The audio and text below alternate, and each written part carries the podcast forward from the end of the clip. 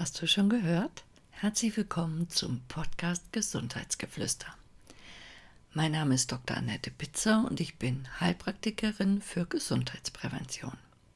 Im heutigen Podcast beschäftige ich mich für dich mit Vitamin B10. Vitamin B10 oder Paraaminobenzoesäure, kurz PABA, findest du in Leber, Vollkornprodukten, Sojabohnen, Hefe, Erdnüssen und Melasse. Vitamin B10 dient in deinem Körper der körpereigenen Folsäuresynthese. Wer an einem Folsäuremangel leidet, leidet zugleich auch an einem Mangel an Paraaminobenzoesäure. Daher ist es sinnvoll, immer beide Vitamine testen zu lassen. Ich verlinke dir die orthomolekulare Online-Beratung in den Notes. Folsäure ist besonders wichtig für die Bildung von roten Blutkörperchen. Wir nehmen Folsäure in erster Linie über die Nahrung auf. Aber unser Körper stellt Folsäure auch eigenständig durch Mikroorganismen im Darm her. Dazu benötigt die Darmflora Vitamin B10, um funktionieren zu können. Ist die Darmflora geschädigt, kann das dazu führen, dass nicht genügend Folsäure gebildet wird. Daher ist es bei anhaltender defizitärer Folsäurelage sinnvoll, den mikrobiellen Darmbesatz testen zu lassen. Ich verlinke dir die Darmgesundheits-Online-Beratung ebenfalls in den Notes. Vitamin B10 aktiviert die Darmflora und kann Symptome einer Glutenintoleranz lindern.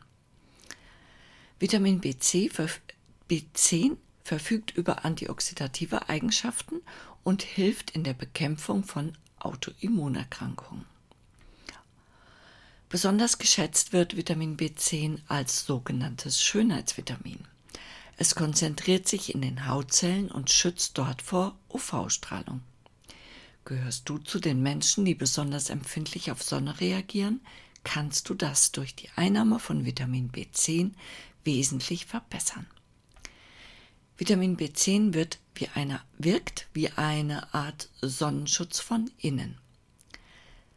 Solltest du doch einmal einen Sonnenbrand bekommen, sorgt es für eine schnellere Hautzellreparatur. Daher verlinke ich dir ein Produkt in den Notes.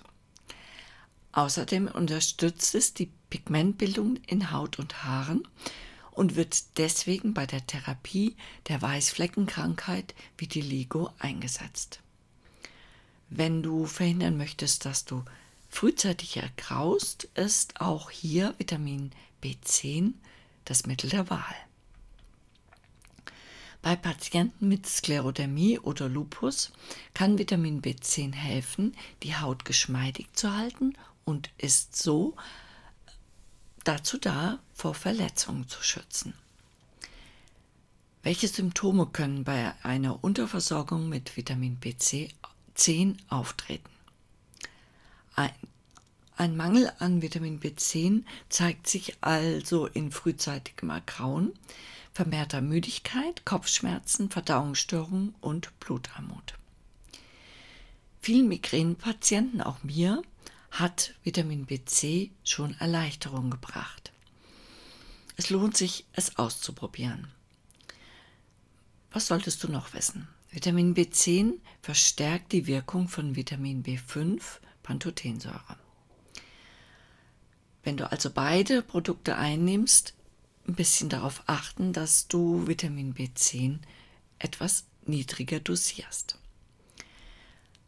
Gibt es Nebenwirkungen durch die Einnahme von Vitamin B10?